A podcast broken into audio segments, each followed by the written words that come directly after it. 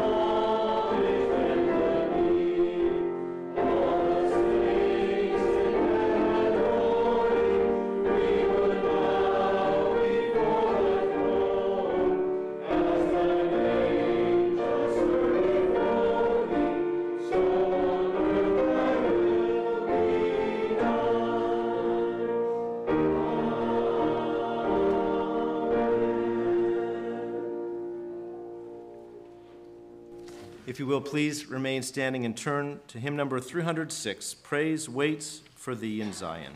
306.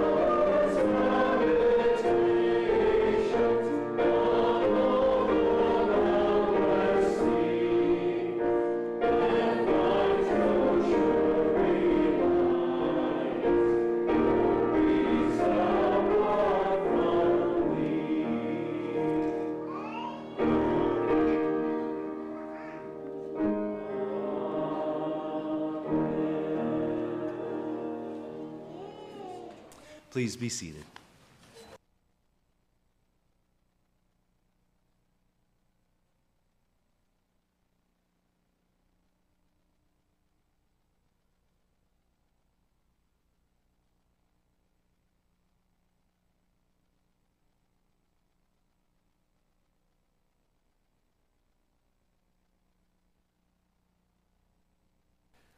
And now let us come to God in prayer. Let us all pray.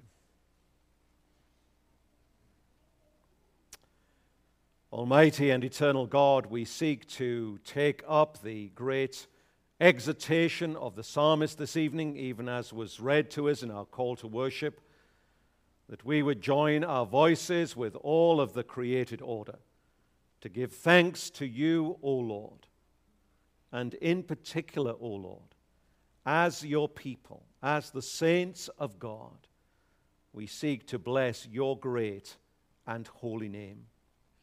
We speak of you and the glory and majesty of your triune being.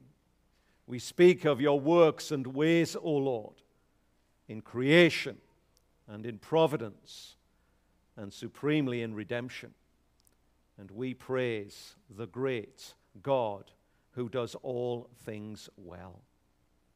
And so it is, O Lord, we are glad to be found here this evening, even here as a company of your people, gathered, O Lord, even with one another, as a professing community of the people of God, that we might give to you that which is your due and yours alone. Our Father, we come again to confess our sins, the sins of this day the sins even since last we were gathered in this way this morning. We pray that you would forgive our sins of word and thought and deed, sins of commission and omission. O Lord, have mercy upon us, not for any good thing that resides in us by nature, but for the sake of your Son, Jesus Christ, the righteous one. We pray, O Lord, look upon him and see, O Lord, the merits of his completed work in our place, both as probation keeper, fulfiller of all righteousness, and as the great penalty payer, even in the, in the place of sinners like us. And so we pray for his sake, O Lord, forgive our sins. And then, O Lord, we give you thanks for all of your goodness and mercy today. We are thankful for your gifts and blessings, temporal and spiritual. We are thankful that you hear our prayers, that you are the great provider of your people. Indeed, as we were thinking this morning, that you are that bread of life which has come down from heaven. And as you, O Lord, provide physical bread for our bodies day by day, you also, O Lord, are that spiritual food and nourishment that even feeds our soul unto eternal life and for this we give you thanks. Lord, then we come with our prayers of evening intercession. We pray for this world in all of its need. We pray for those troubled parts of the world where there is strife and warfare. We pray, have mercy, O Lord. We ask that you would restrain the hands of evil men.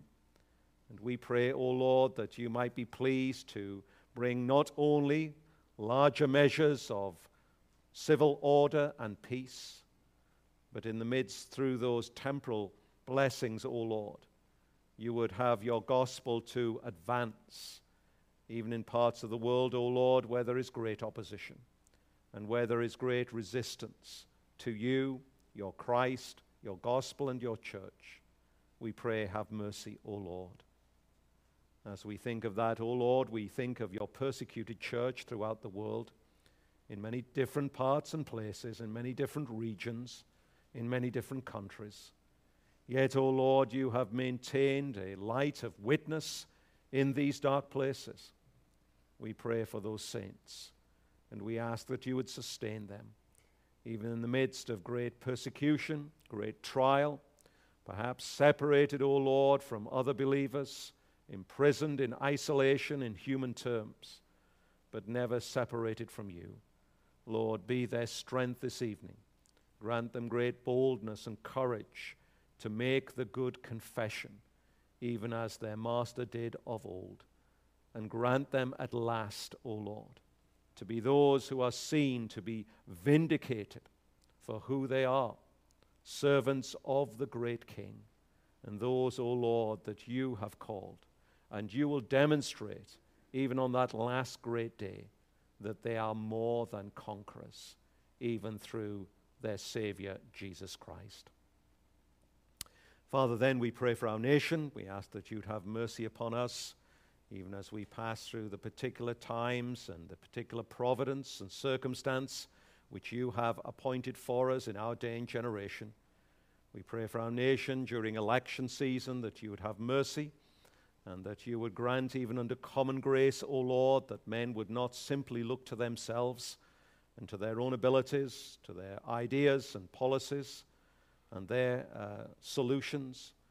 We pray, O oh Lord, whether it be those in office seeking to remain in office, whether it be those who aspire to office, whatever the individual circumstances be, O oh Lord, at each branch and level of government, we ask that you would have mercy upon them and grant each one to bow the knee to the sovereign God of heaven, the one who raises and the one who brings down. Have so mercy upon us and our land, we pray. And then, our Father, again, we come to the needs of our own assembly. We remember those who cannot be with us, those who are sick. We ask that you'd have mercy upon them, minister to them. We pray by your Spirit again this evening. We Remember those kept by mercy and necessity. We pray that you would be their sufficient portion this evening.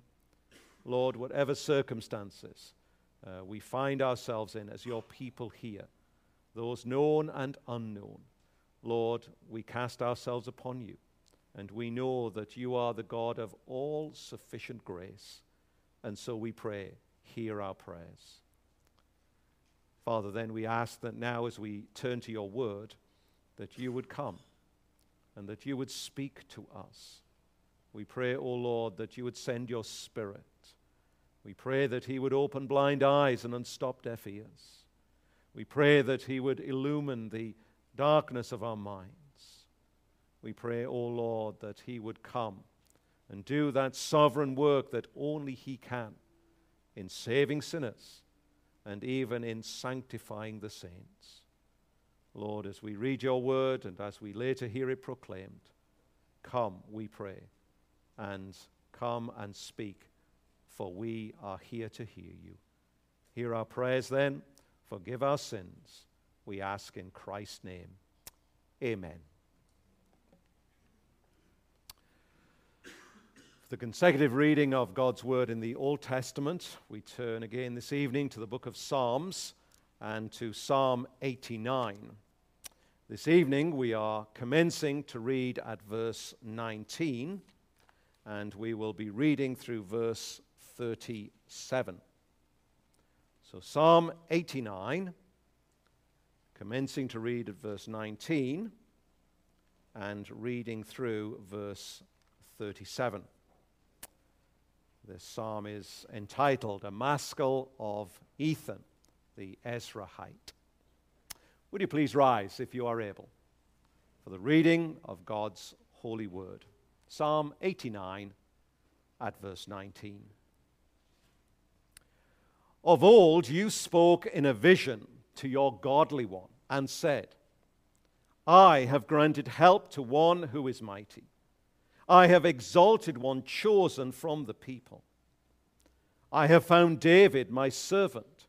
With my holy oil I have anointed him, so that my hand shall be established with him. My arm also shall strengthen him.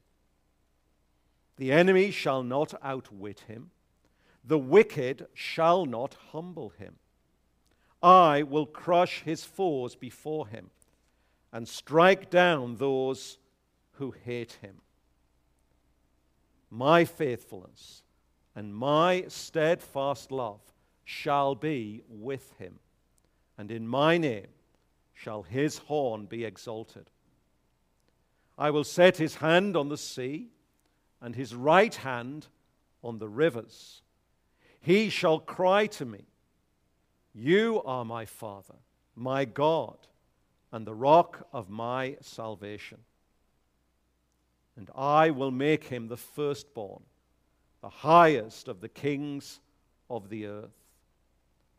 My steadfast love I will keep for him forever, and my covenant will stand firm for him. I will establish his offspring forever, and his throne as the days of the heavens. If his children forsake my law, and do not walk according to my rules, if they violate my statutes, and do not keep my commandments, then I will punish their transgression with the rod, and their iniquity with stripes. But I will not remove from him my steadfast love, or be false to my faithfulness. I will not violate my covenant, or alter the word that went forth from my lips. Once for all I have sworn by my holiness, I will not lie to David. His offspring shall endure forever, his throne as long as the sun before me. Like the moon, it shall be established forever, a faithful witness in the skies. Amen. And thus far, God's holy word. Please be seated.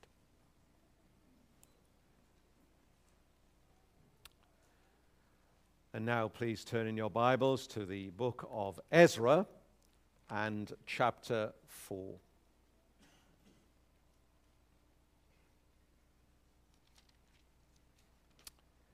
Ezra chapter 4. Our sermon this evening will begin an exposition of verses 6 through 24, but for the sake of context and continuity, we're going to begin to read from the very first verse of chapter 4.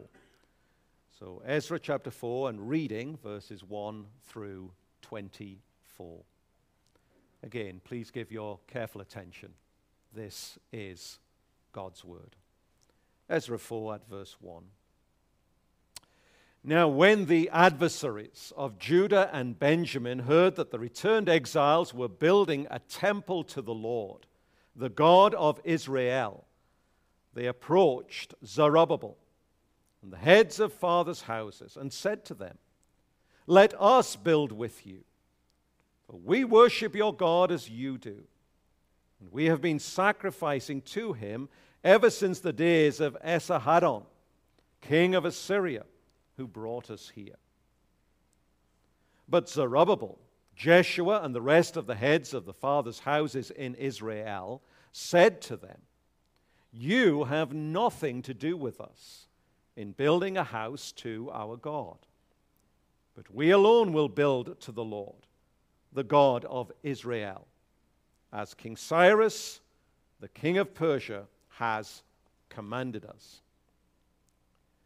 Then the people of the land discouraged the people of Judah and made them afraid to build, and bribed counselors against them to frustrate their purpose all the days of Cyrus, king of Persia, even until the reign of Darius, king of Persia.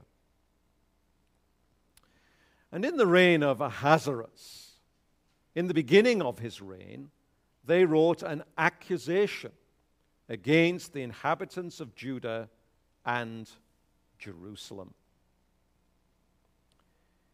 In the days of Artaxerxes, Bishlam, Mithredath, and Tabeel, and the rest of their associates wrote to Artaxerxes, king of Persia.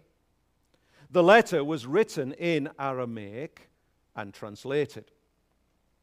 Rehum, the commander, and Shimshai, the scribe, wrote a letter against Jerusalem to Artaxerxes, the king, as follows Rehum, the commander, Shimshai the scribe, and the rest of their associates, the judges, the governors, the officials, the Persians, the men of Erech, the Babylonians, the men of Susa, that is, the Elamites, and the rest of the nations whom the great and noble Osnapar deported, and settled in the cities of Samaria and in the rest of the province beyond the river. This is a copy of the letter that they sent. To Artaxerxes the king, your servants, the men of the province beyond the river, send greeting.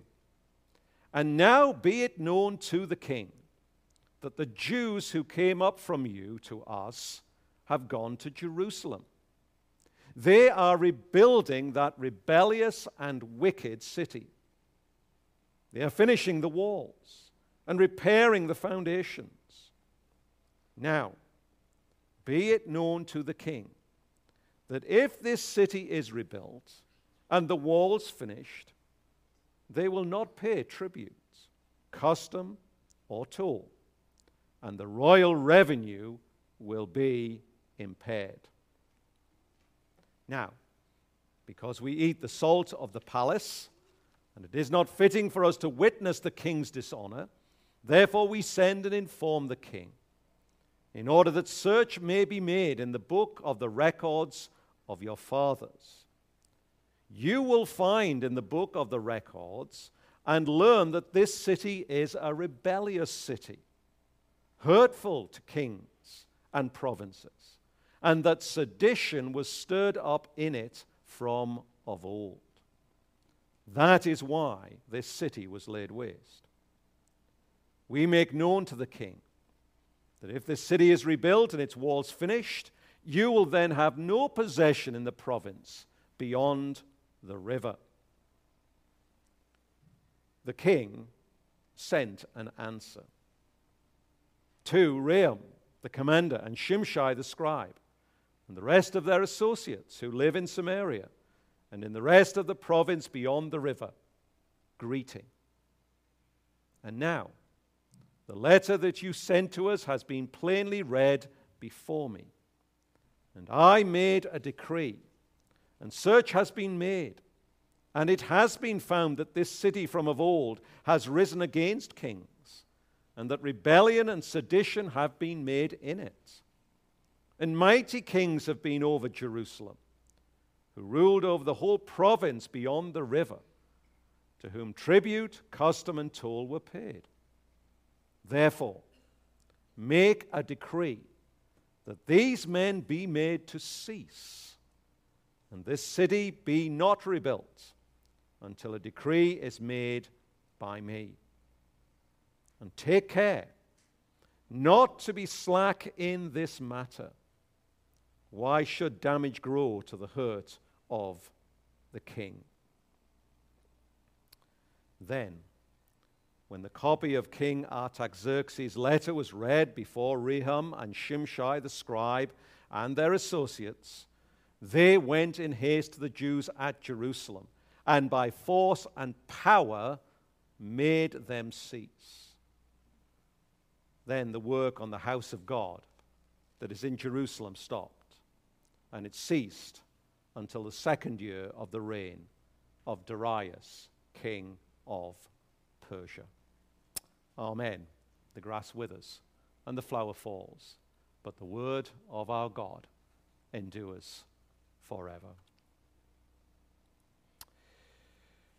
We have been looking at an account of the opposition that occurred within a year of the return of the exiles from Babylon. We began to look at that last Lord's Day evening, verses 1 through 5 of Ezra chapter 4. This account was written almost a century later after the event itself, around the time of 440 BC.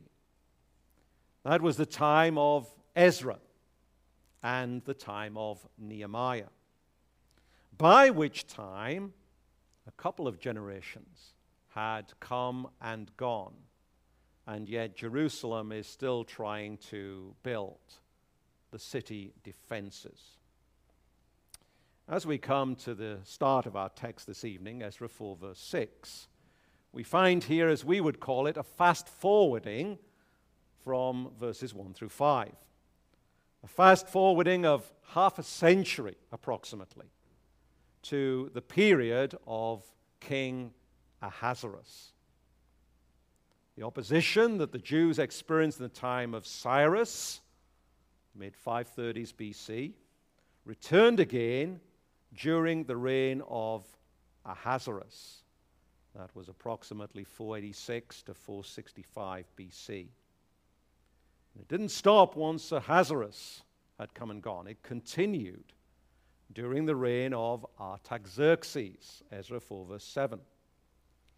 Now, we may not know all of our Persian kings uh, uh, very, very well, um, but we probably know Artaxerxes better than others because Artaxerxes is the Persian king who was king during the time of Nehemiah when we start that book. Nehemiah was cupbearer to Artaxerxes uh, around the time of mid 440 BC. And so, uh, as we will come, Lord willing, to the book of Nehemiah, but if you know it at least in um, brief outline, you will know that in the time of Nehemiah, he describes these very circumstances. He describes threat of physical confrontation for the Jews in Jerusalem. So much so, uh, we get that famous picture, don't we? That they built with trowel in one hand and sword in the other. Um, perhaps you've heard of that famous publication in our own day, The Sword and Trowel. It comes from this very picture in the time of uh, Nehemiah. Building with one hand and defending with the other. Nehemiah 4, verse 17. Now, the other thing to note by way of introduction, and this is uh, of um, just passing interest, but we will note it as we move on this evening. Um, when we come to verse 8 of Ezra chapter 4, right up to chapter 6, verse 18, the text is actually written in the original language in something uh, unusual in the scriptures. Normally, we think of all of the Old Testament in Hebrew. Uh, most of it is. Um, but there are some small texts and passages that are written in another language that is Aramaic. Um, and so, if you want to be uh, correct uh, when people say, What was the Bible written in in English languages? Hebrew, yes. Greek, yes. That's what most of us would say, but also a little bit of Aramaic. And this is one of those passages uh, here. Why? Because um, the Aramaic was the language that was employed in formal Persian documents. So the letter written and the letter received back, um, they certainly would have been in Aramaic because they're formal communication in the Persian Empire. Well, then, what do we find as we come to this uh, reasonably lengthy text in verses 6 through 24? Well, here this text outlines the historical events associated with the continued opposition to the rebuilding of the temple, certainly, um, and also to the rebuilding of the city which point to timeless lessons for God's people facing opposition. Uh, we have particular history here, real people, real places, real times. But nevertheless, the lessons from this was not just for them, it's also been for God's people down through the generations, uh, even to the 21st century AD and where we sit here this evening. So, we're going to look at two things this evening. First of all, continued opposition. And then, secondly, practical lessons. So, continued opposition and practical lessons. So, first of all, continued opposition. And in this, we look at our whole passage this evening, verses 6 through 24. Now, from the perspective of the first readers of Ezra, a century of trouble has already passed. So you remember the things of which um, is written here at the beginning of chapter 4, they're not um, recorded in what we call the book of Ezra till some considerable time later. And so the first readers of the book, this has been their experience for some considerable time. It didn't just start yesterday or last week or last month. And so, from the initial opposition that started, you remember, a year, just a year after the Jews returned from Babylon, Ezra 4, verse 4, to the opposition mentioned a decade and a half later when Darius assumed the throne, Ezra 4, verse 5. Now to the opposition half a century later in the time of Ahasuerus, Ezra 4, verse 6. And finally to the continuing opposition that occurs and occupies the very bulk of Ezra chapter 4, verses 7 through 23. Um, whatever period and phase of those things, what we have here, as one commentator, one commentator calls it, trouble dogged the Jews at every step. End quote. Slightly different circumstances, slightly different uh, who was in charge in Persia at the time, but the basic underlying circumstance was the same trouble, persecution, opposition dogged the Jews at every step. And what emerges through all of this time is what we might call a woeful story of little faith on the part of the people of God in the face of this relentless opposition. In the first campaign, the Samaritans and their allies, you remember, as we looked at last week, hindered the rebuilding effort of the temple by engaging in intimidation at home in Jerusalem. And you remember they hired their lobbyists, their campaigners, professionals in Persia. They started a whispering campaign, you remember, against the Jews in what we might call the corridors of power at the heart of the empire. And then, for about 16 years, down to the succession of Darius, 522 BC, this double strategy harassment at home, whispering campaigns in the heart of the capital that proved to be a very effective strategy for these enemies of Judah and Benjamin and the rebuilding work on the temple ground to a halt, as we read in verse 24. Well, history continues to move on, and another king comes to the throne in Persia. He is Ahasuerus. And the people didn't stop just because there was a new king in Persia. They didn't go, well, we, would better not continue here as the enemies of Judah and Benjamin. And so they uh, trouble this new ruler.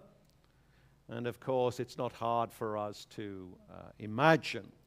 A new king is eager to establish himself, eager to have a reputation that people would respect. And so it proves that it's a good strategy of these enemies again uh, to uh, seek to oppose the Jews in Jerusalem. Uh, we read of that in verse 6. Um, but in the Lord's sovereign providence, that attempt seems not to have been very successful. It seems to come to nothing very quickly. And the story moves on in the biblical narrative. No more is said concerning that.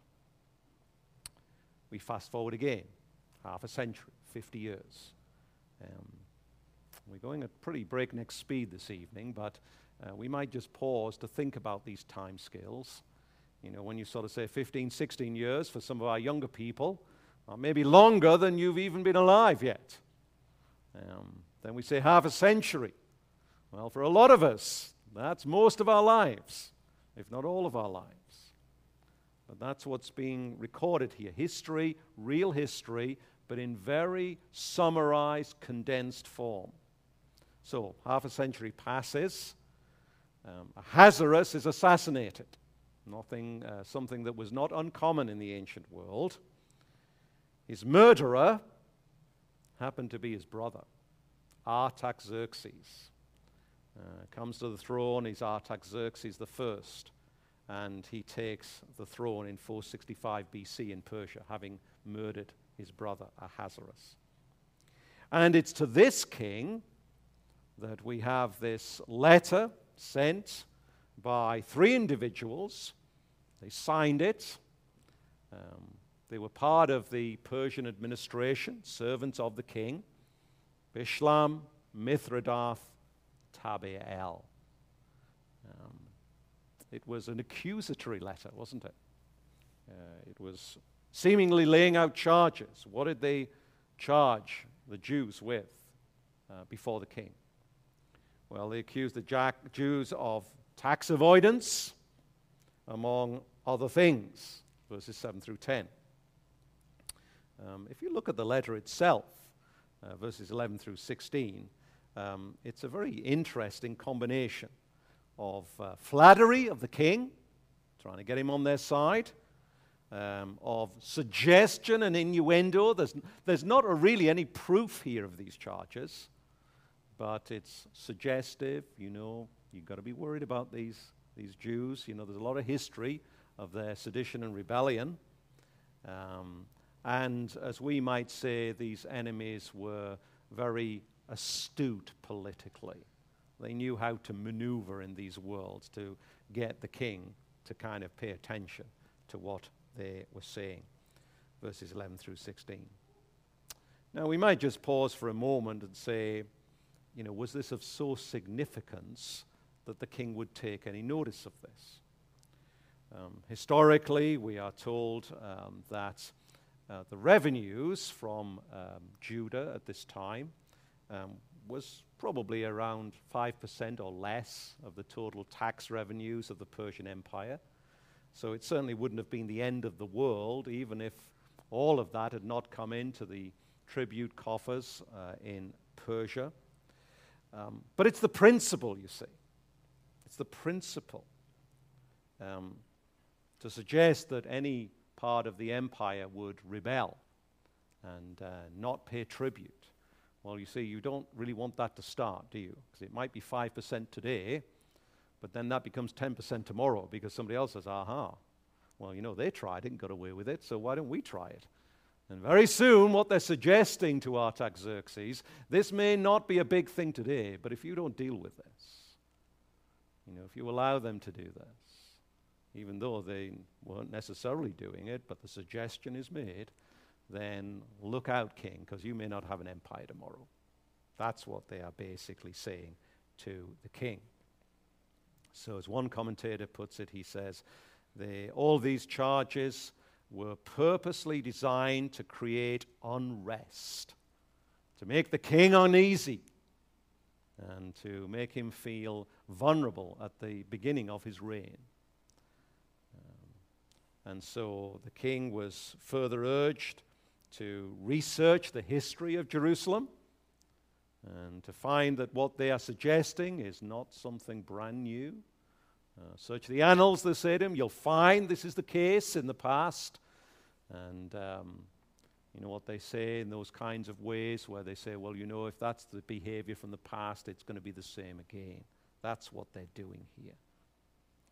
Um, well, the king then um, makes inquiry. It certainly gets his attention uh, for sure.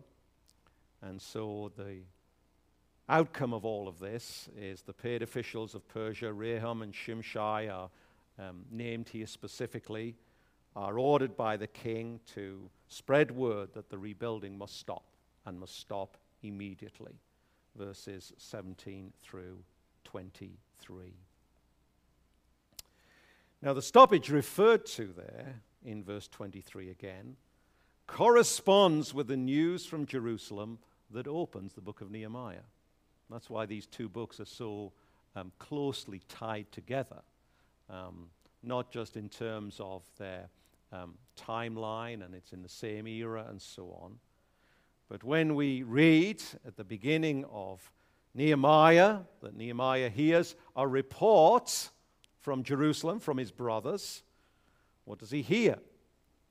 He hears the report that in Jerusalem the city walls remain in their original condition, that nothing really had been done to um, bolster the defenses of the city following the Jews' return from exile almost a century before.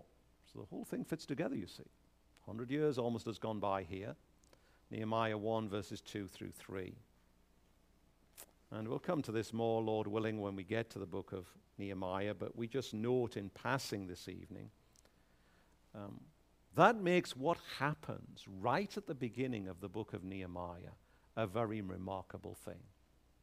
You know, sometimes we just read the book of Nehemiah in isolation and we say, okay, well, here's the king, and uh, here's Nehemiah's cupbearer, and uh, he seems to be on reasonable relations, um, and uh, the king is, you know, benevolent to Nehemiah and says, well, what would you have me do, and what can I do? And, you know, he, he makes a favorable decree.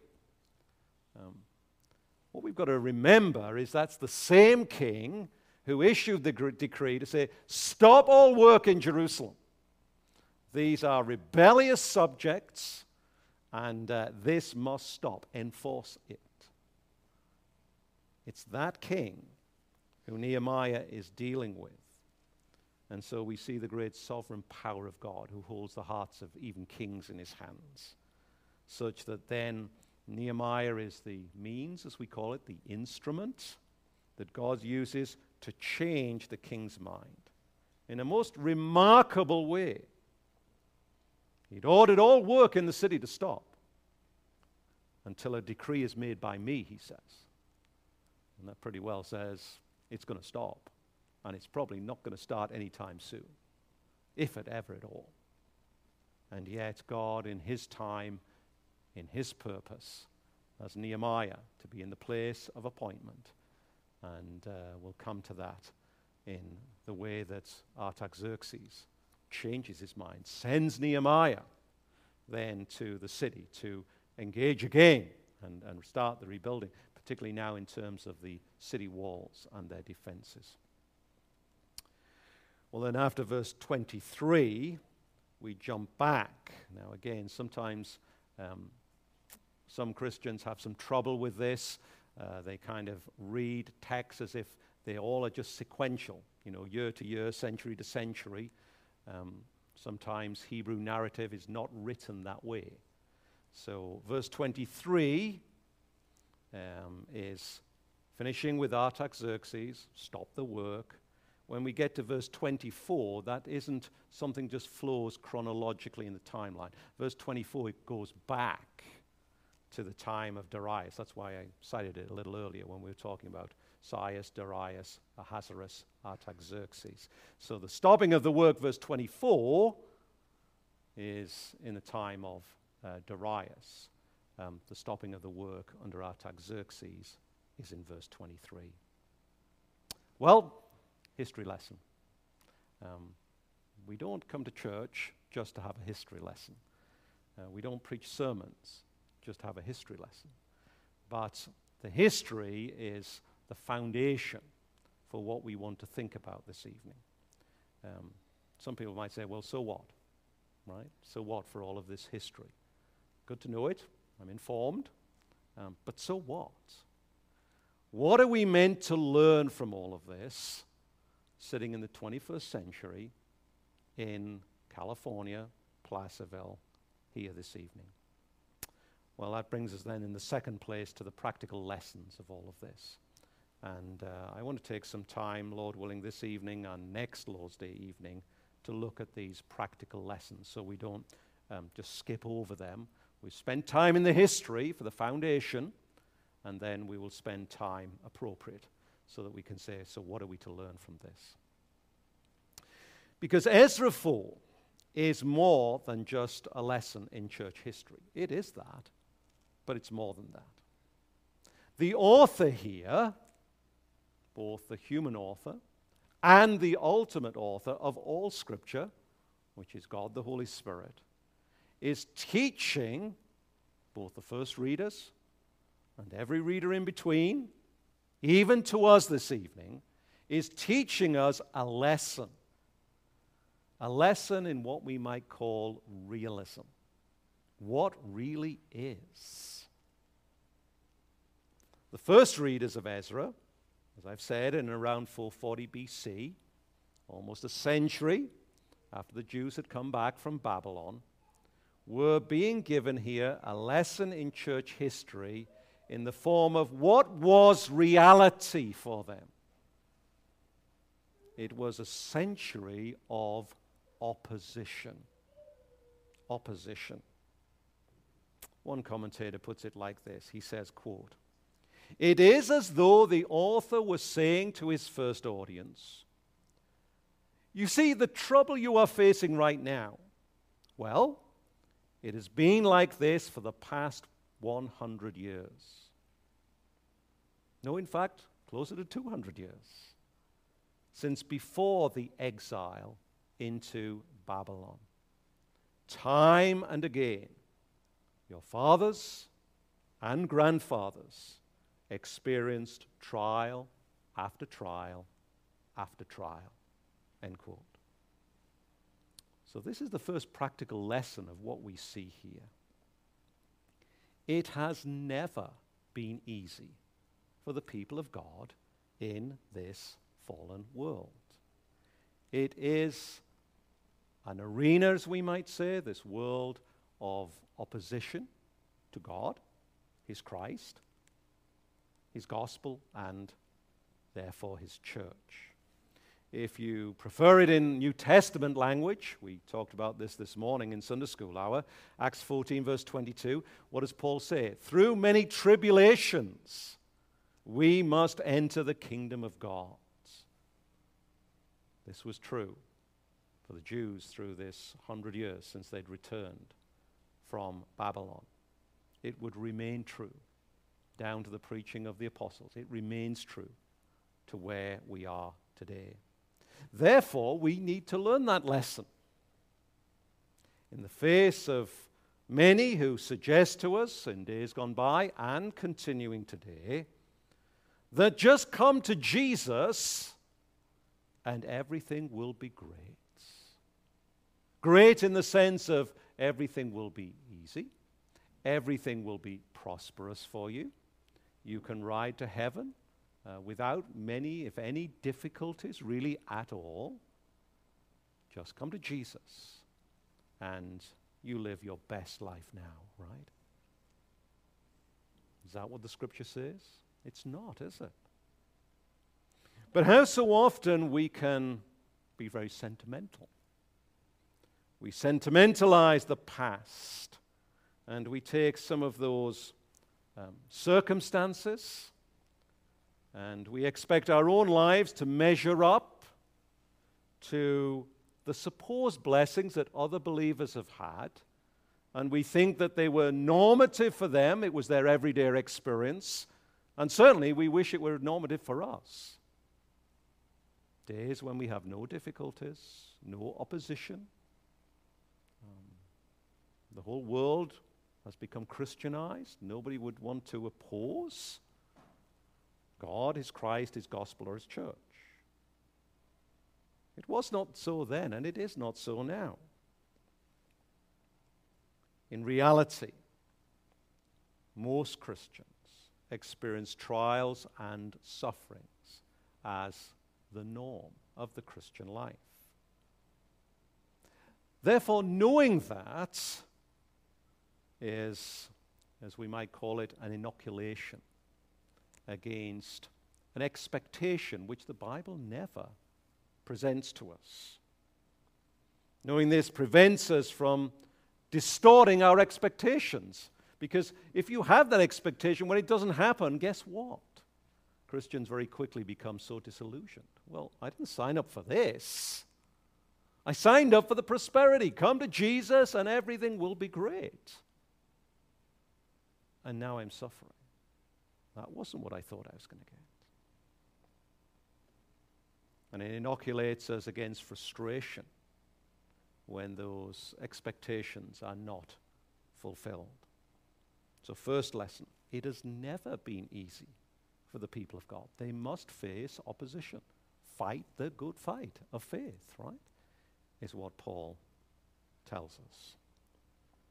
Second lesson the first readers of Ezra were to learn the lesson that relatively long periods of time may pass without the benefit of some extraordinary divine intervention in either providing great leadership or spiritual renewal.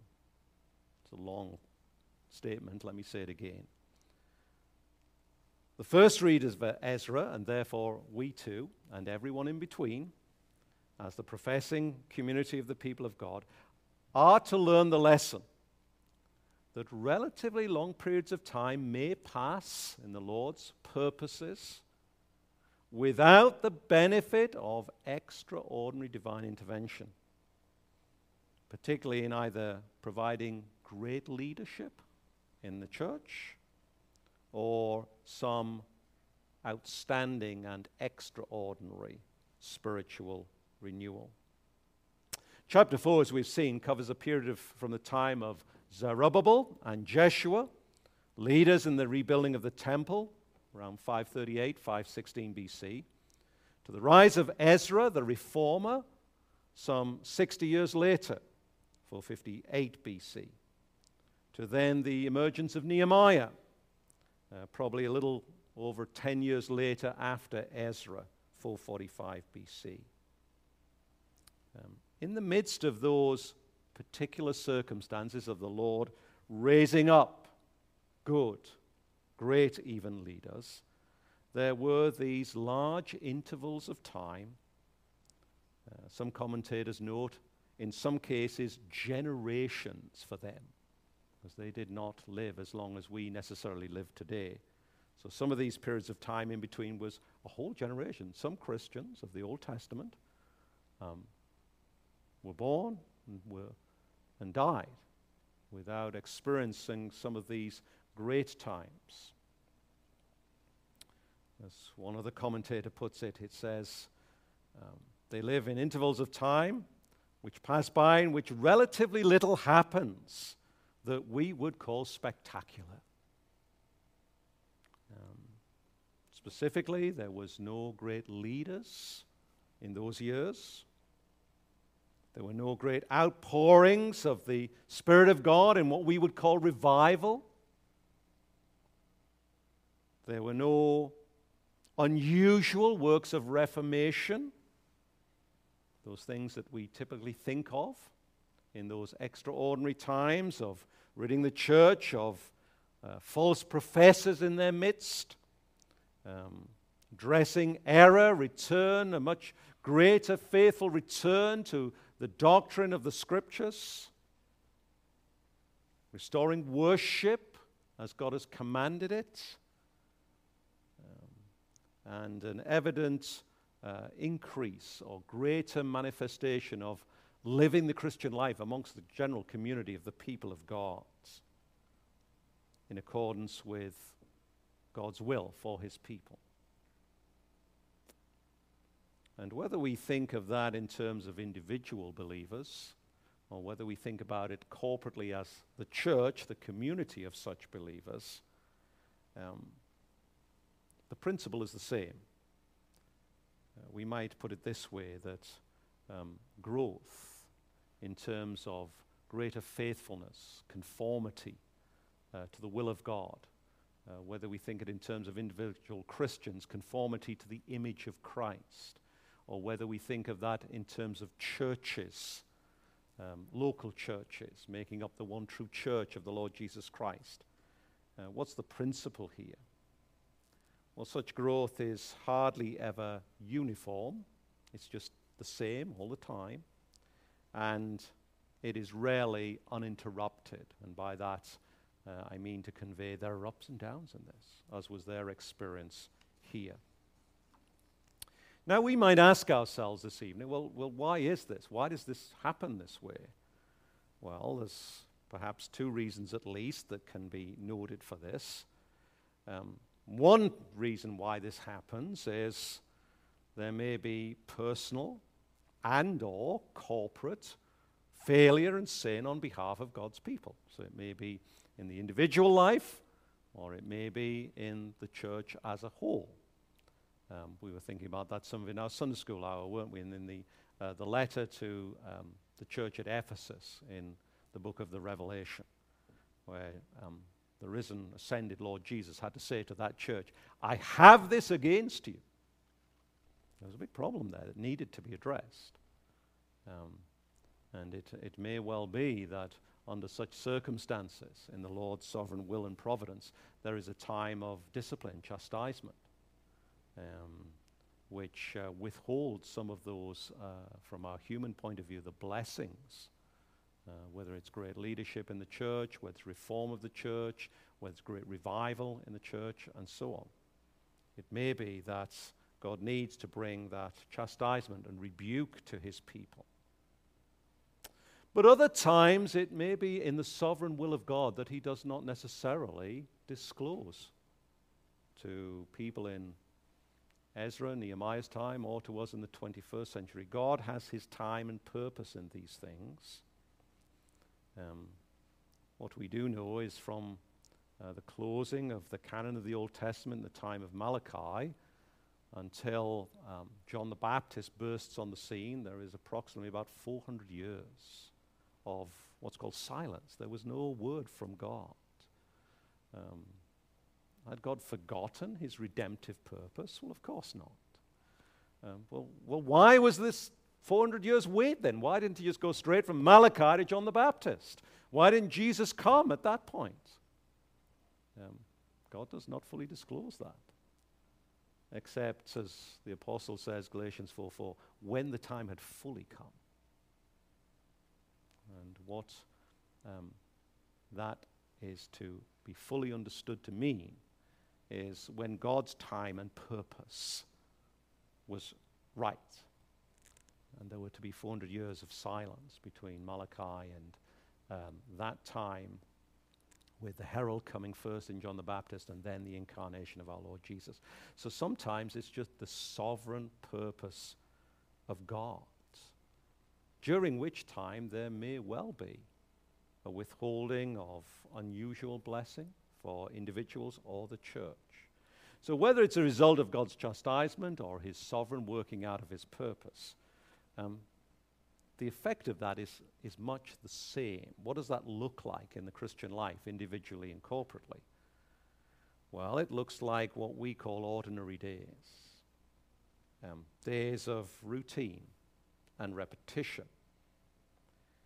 But the problem for the Christian in such days is, you know, if we all live in days of extraordinary blessing, reformation, revival, um, those are not difficult days to necessarily live through. I mean, they can be uh, demanding.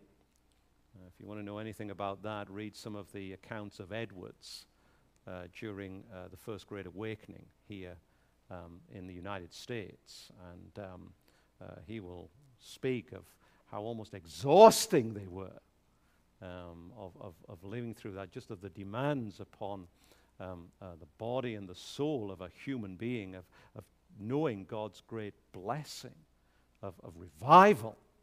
Um, but the real problem uh, when we have to pass through days that are not like that, uh, those days that are ordinary days, um, nothing extraordinary seems to go on, is that we can be tempted to resent them, despise them even. Um, why can't God bring the extraordinary days in my day and generation? Um, why can't I live through the days of Whitefield or Wesley or Calvin in Geneva um, or Edwards in, in, in New England? Um, God's answer to that, brethren, just in case you don't know what God's answer is, is because He appoints that as He pleases and not as we please. Um, if I could put it very bluntly, but reverently, God would say, Because I say so, that's why. I'm sovereign over those things, not you. But we attempted then to say, But, but that's not fair. Um, why can't I have those things as other brethren have had them? Um, one commentator wisely, pastor, scholar, reflecting on that, um, why does God have us pass through ordinary days when not much seems to be happening except our call to faithfulness? He says, quote, um, when we re- he's thinking about the response of us beginning to be resentful of that, and um, as the prophet uh, Zechariah calls it, the despising of the day of small things. Uh, the commentator says, when we're thinking in that way, quote, such a response may in fact be exactly what the Lord designs to bring about so that he points out to us how fickle and proud we are to think that we deserve what we do not. End quote. See what the problem is? We, we start to begin to think, well, you know, God should do that for me. I deserve to live in a day of great blessing and revival and reformation. I mean, why would God not give me that blessing? And this commentator is reflecting and saying sometimes part of that chastisement and discipline, God has us pass through times of what we call ordinary, not very much happening, facing lots of opposition, uh, without seeming God's um, uh, miraculous intervention uh, for us. Um, that God appoints that to indeed sanctify us. As we were thinking uh, this morning in text our brother quoted, to show that the excellency of the power is not of us, but of God. Because how so often do we so quickly think when things are going well, God is extraordinary blessing, well, you know, we've now got this figured out. We know what the formula is. This is what we're accomplishing. So we need to think of that. Whatever case, as we start to draw to a close this evening, whether it is due to our um, failures and sins that need to be chastised by the Lord, whether it's the Lord's sovereign purpose, which He doesn't fully disclose. In any case, whichever is the uh, circumstance, uh, as we see here, the length of time uh, can be significant. And because of that, this is a hard lesson to learn. Um, you know, if we have to endure any sort of hardship, brethren, um, we prefer it be very quick, right? Very quick. And let, let's just get it over with. And then let's get back to what I really like to be the case. Um, but here he says, for an entire generation, um, one commentator says, the only thing worth noting by the Holy Spirit in the scriptures was a story about King Ahasuerus and his wife. Remember who that was? Esther. In a land far, far away from Jerusalem, when the people of God were in danger of being wiped off the face of the map. End quote. And so, in that period, there was nothing much exciting happening. Um, to, to exist, to continue to profess the faith, to trust in the Lord that He was working out His great purpose and promise was a great act of faith because that's not what you saw with your eyes. Um, at that time, under Ahasuerus, all you saw, and all that's recorded in Scripture um, by way of any extended history, um, is Ahasuerus and the great preserving of the Jews um, through Mordecai, through Esther. Um, but that's something happening far, far away from Jerusalem, right? Um, in Susa, the citadel in, in Persia.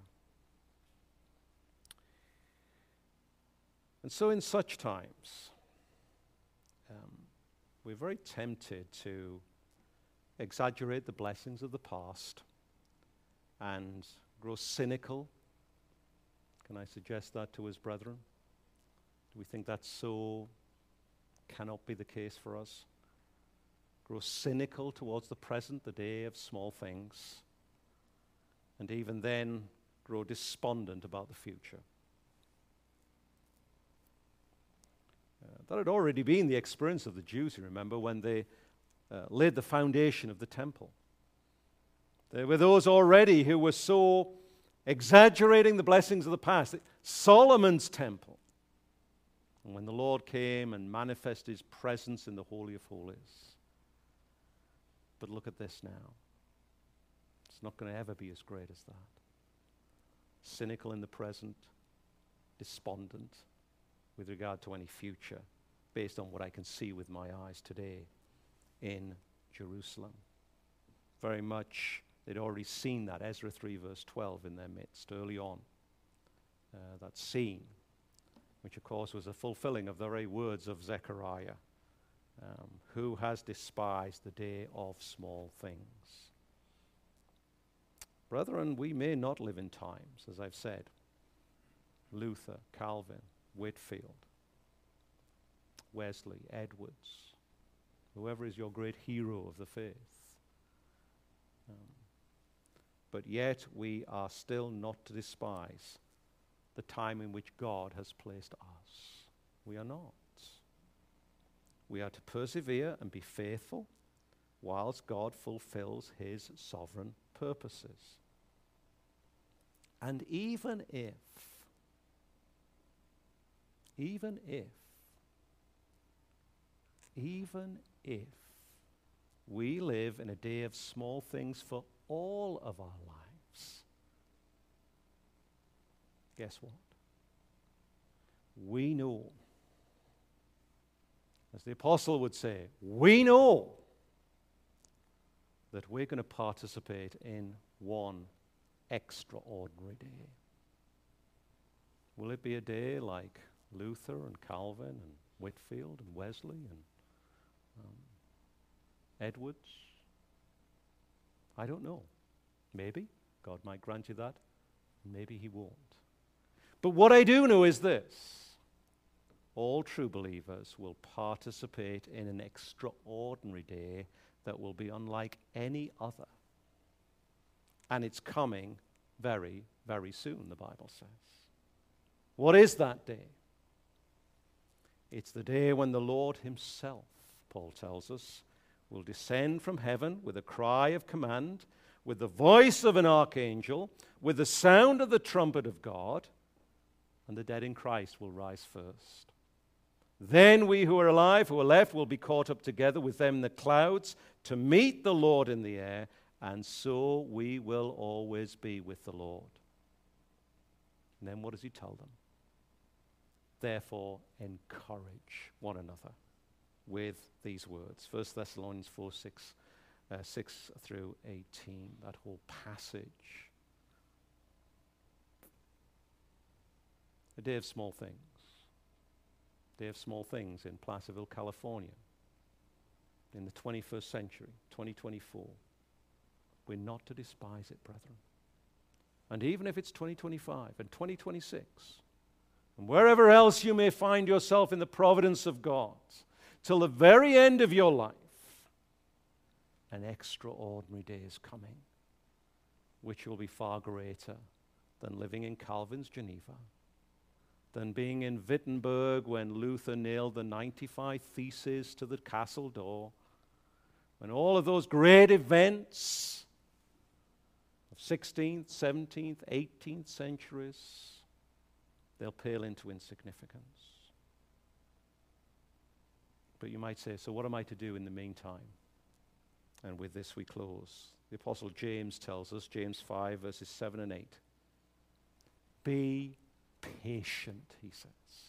Therefore, brothers, until the coming of the Lord. See how the farmer waits for the precious fruit of the earth, being patient about it until it receives the early and the late rains.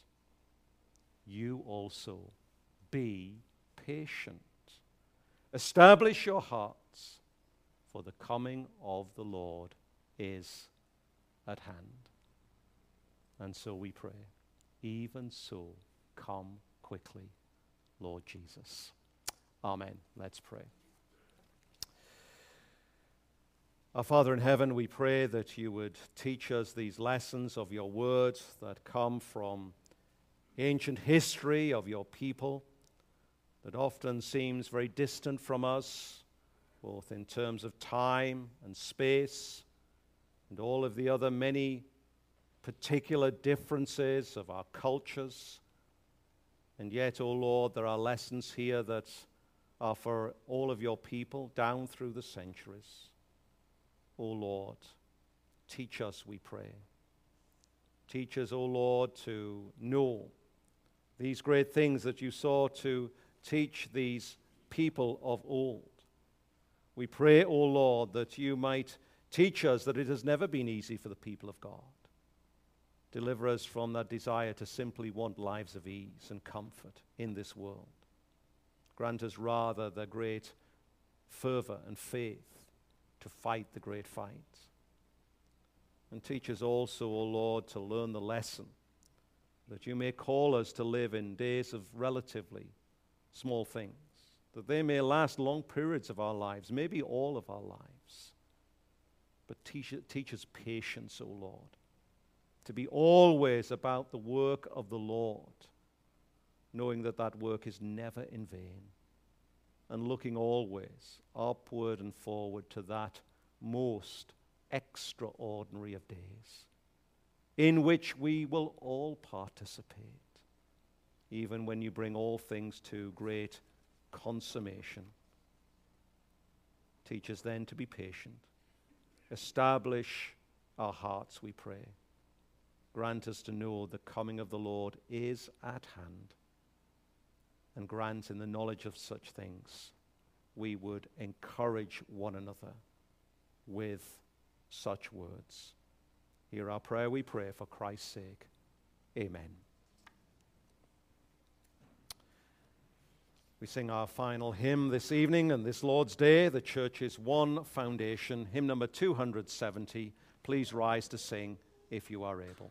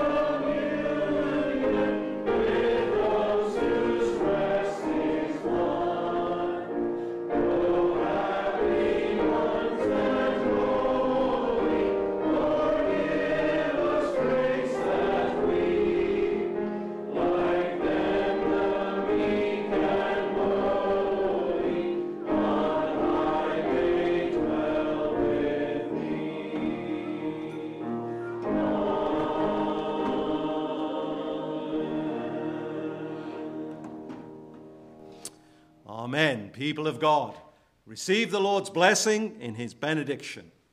The grace of the Lord Jesus Christ be with you. Amen. Go in the Lord's mercy and peace.